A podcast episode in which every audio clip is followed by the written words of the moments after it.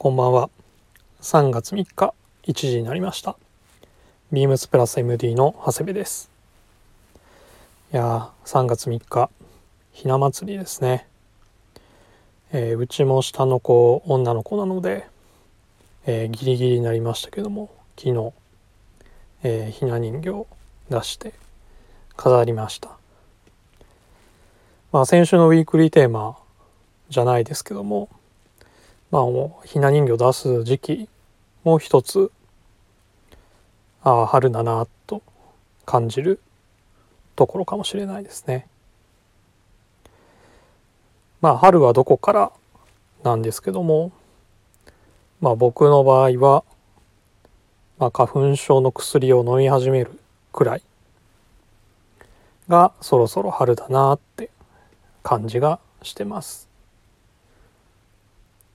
あの花粉が飛ぶ前から飲み始めるので、まあ、1月末から2月ぐらいですかね飲み始めてあの症状っていうのはね薬飲んでたらあのほとんど出ないので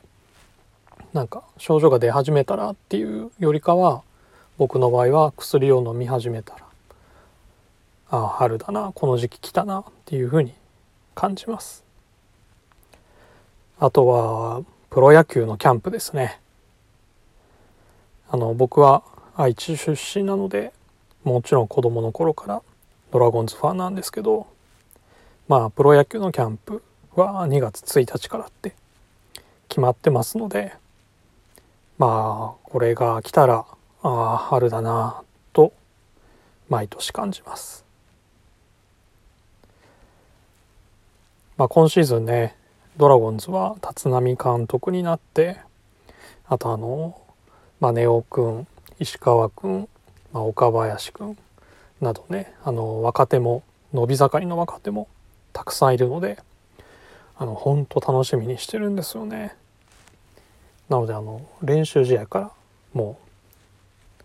うオープン戦前のね練習試合からもうかぶりついて見たりしてます。なんかシーズン始まってからより今この時期の方がどちらかというとなんかワクワク感があって楽しかったりしますね。はい。あとまあ服の部分ではまあ人によってはもう日にちで切り替えるとかあの話してた人もいましたけどまあ2月入ってもね寒いですしまあアウターは着るし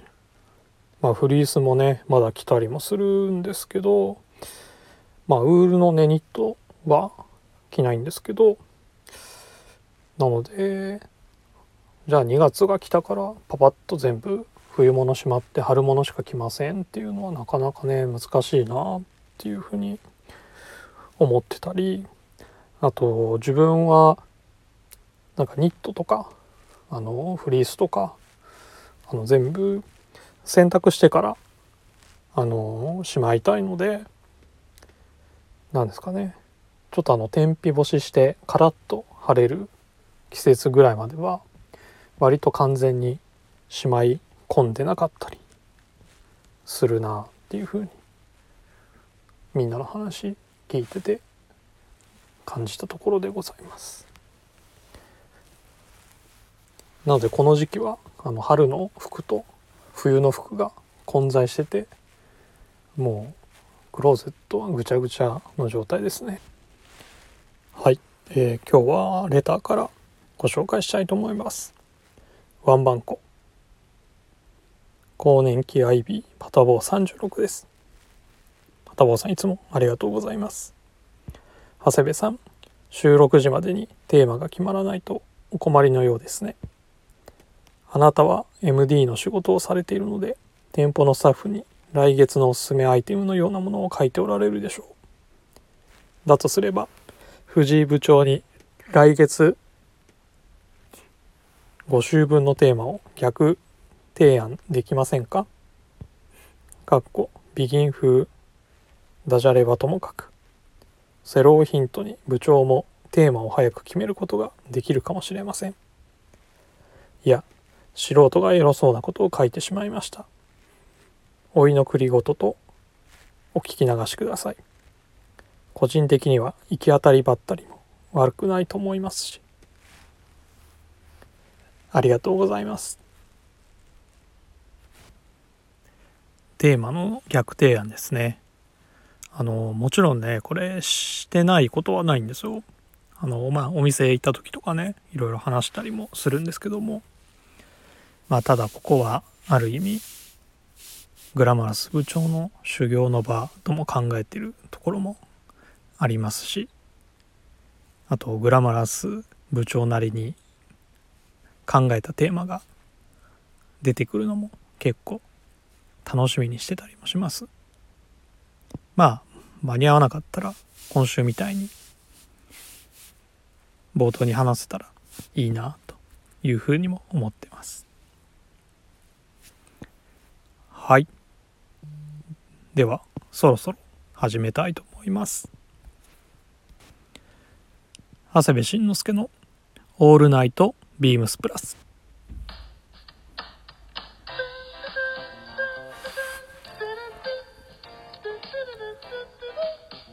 この番組は変わっていくスタイル変わらないサウンド All Night BEAMS PLUS supported by SHURE。音声配信を気軽にもっと楽しくスタンド FM 以上各社のご協力でビームスプラスのラジオ局プラジオがお送りいたします。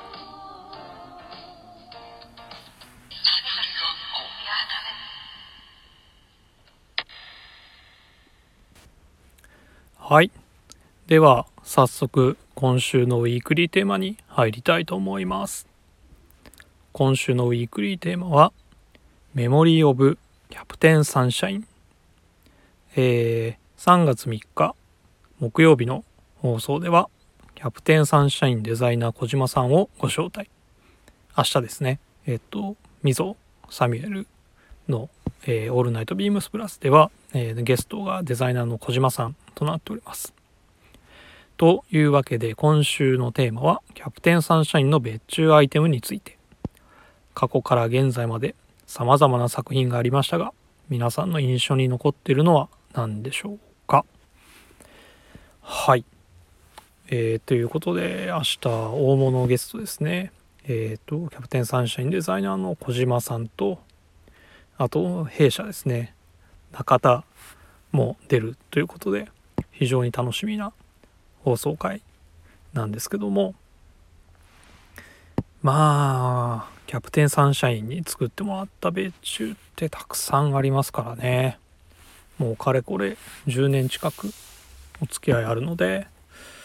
毎シーズンね名作揃いですけども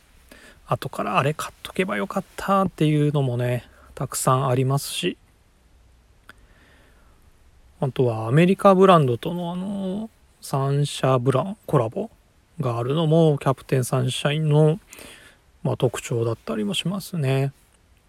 まあ前だとグレゴリーのコヨーテとか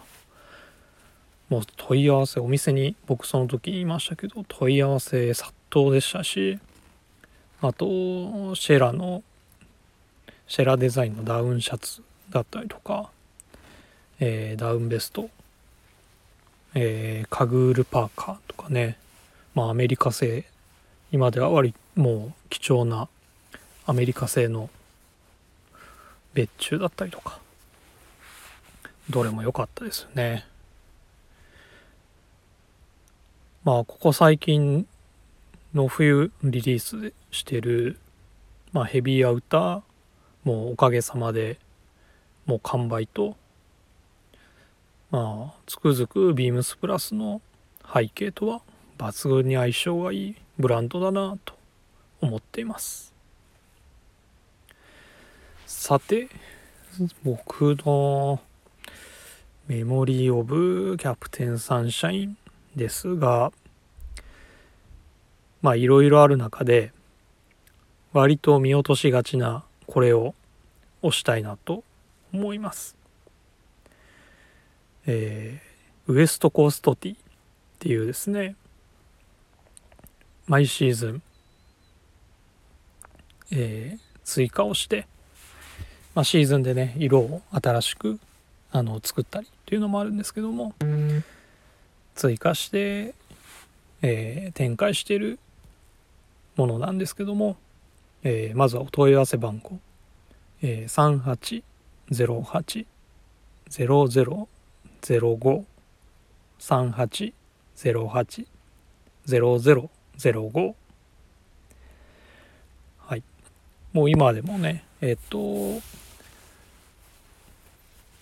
オンラインのサイトでは見れるんですけどもまあ見た目は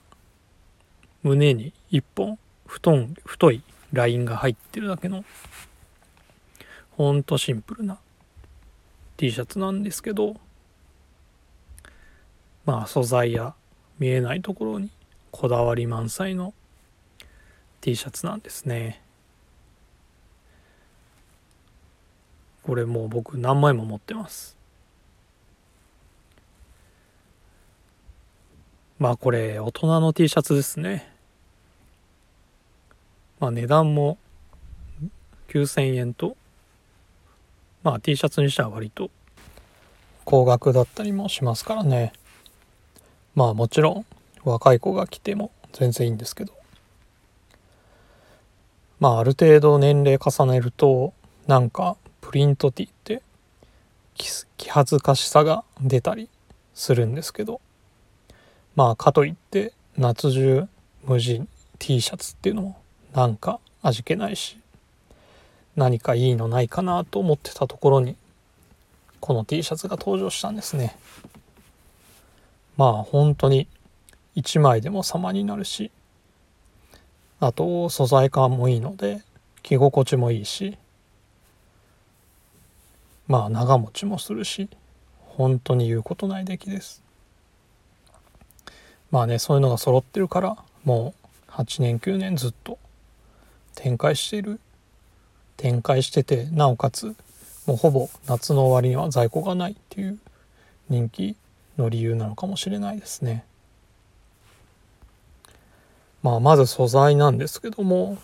まあ村糸を混ぜた、まあ、メイドイン和歌山の釣り網の丸胴ですね。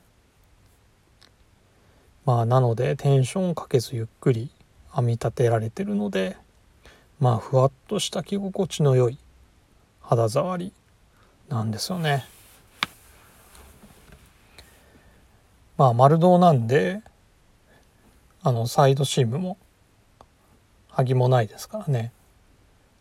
あの本当にタッチ感も良くて最高ですよ。でまあネックなんですけども、まあ、T シャツでねあの気になるのはやっぱりネックの伸び具合だと思うんですけども、まあ、バインダーネックっていう仕様になっていてあの T シャツと同素材であのネックの部分だけあの挟み込んで縫い付けるんですけどもまあそれだけでもねあの伸びにくい仕様なんですけど、まあボディの編み目に対してそのネックの編み目をっていうのがあの斜めになってるんですねだからボディとあの方向違う編み目にすることによって、まあ、さらに伸びにくくなっています。だから洗濯何回しても首周り全然伸びないですね。あと肩の部分の裏側にあの1枚別布のが当てられてるんですけども。あのそれも伸び防止になっていてまあ洗濯後のあの、まあ、ハンガー掛けすると、まあ、ちょっとねあのハンガー跡がポコッと出たりするんですけどもまあそういうのがね出ないような作りにもなってます。あの釣り網で編み立てが甘いので結構まあ伸びやすいっていうのもあるのであのそういったところに当て布があると非常に生地へのあの負担っていうのは軽減されるしまあその分長持ちするかなっていうふうに思います。まああとは着回しの良さですかね。まあ先ほども話しましたけどまあ1枚でも様になるしあとはまあジャケットとかね。ジップパーカーのインナーにも相性はいいし。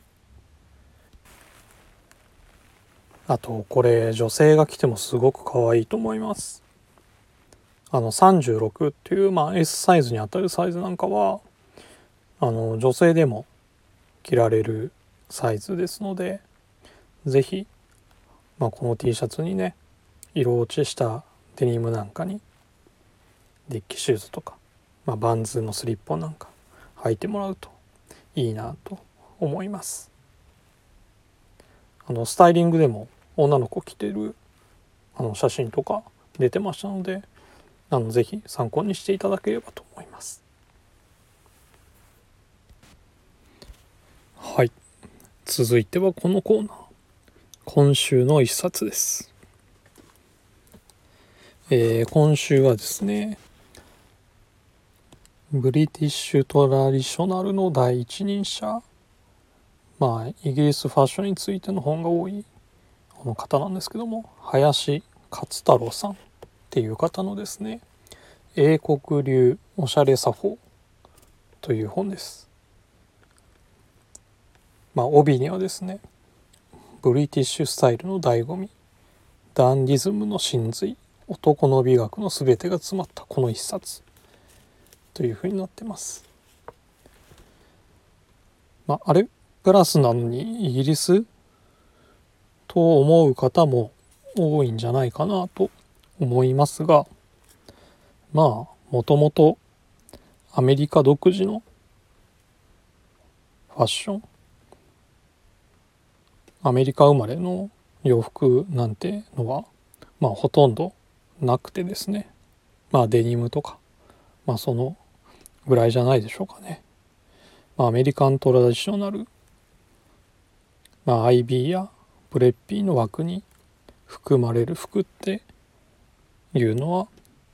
源流はまあほとんどイギリスからなんですよね。まあツイードだったりタータンもそうですし、まあ、チルデンニット、まあ、ダッフルコートまあいろいろありますけどもなのでまあビームスプラスの源流はじゃあどこなんだって言われた時はやっぱりイギリスであって欧州なんじゃないかなと思います。まあそれが、まあ、メイフラワー号のアメリカ上陸を得てアメリカでまあ進化していったっていうことだと思います。だからイギリスものイギリスのファッションから学ぶ知るべきことっていうのはたくさんあるんじゃないかなっていうふうに思ってます。あと挿絵が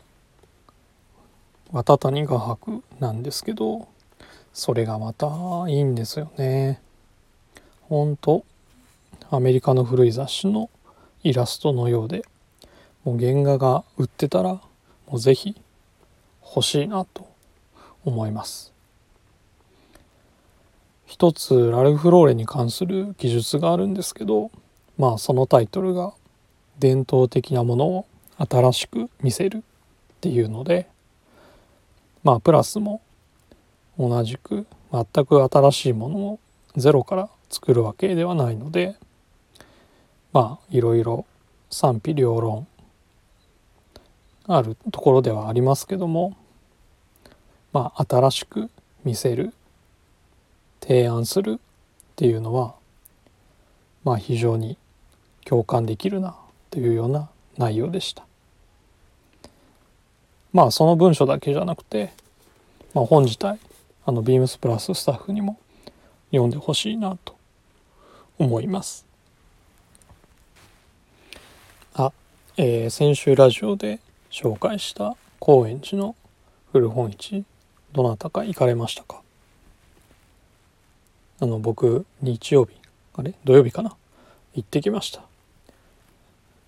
まああまりこれっていうのはなかったんですけどあのケネディに関するあの本が300円で売ってたのとあとあの1965年のあの大相撲のえっ、ー、と雑誌を買いました。まあ相撲は主にコラージュ用で使うんですけども、まあ、僕割と相撲も見る方なのであの1965年は、まあ、横綱大鵬の時代ですね。今大鵬の孫で王鵬っていうのがいるんですけどもまあ1月場所新入幕で、まあ、出だしは良かったんですが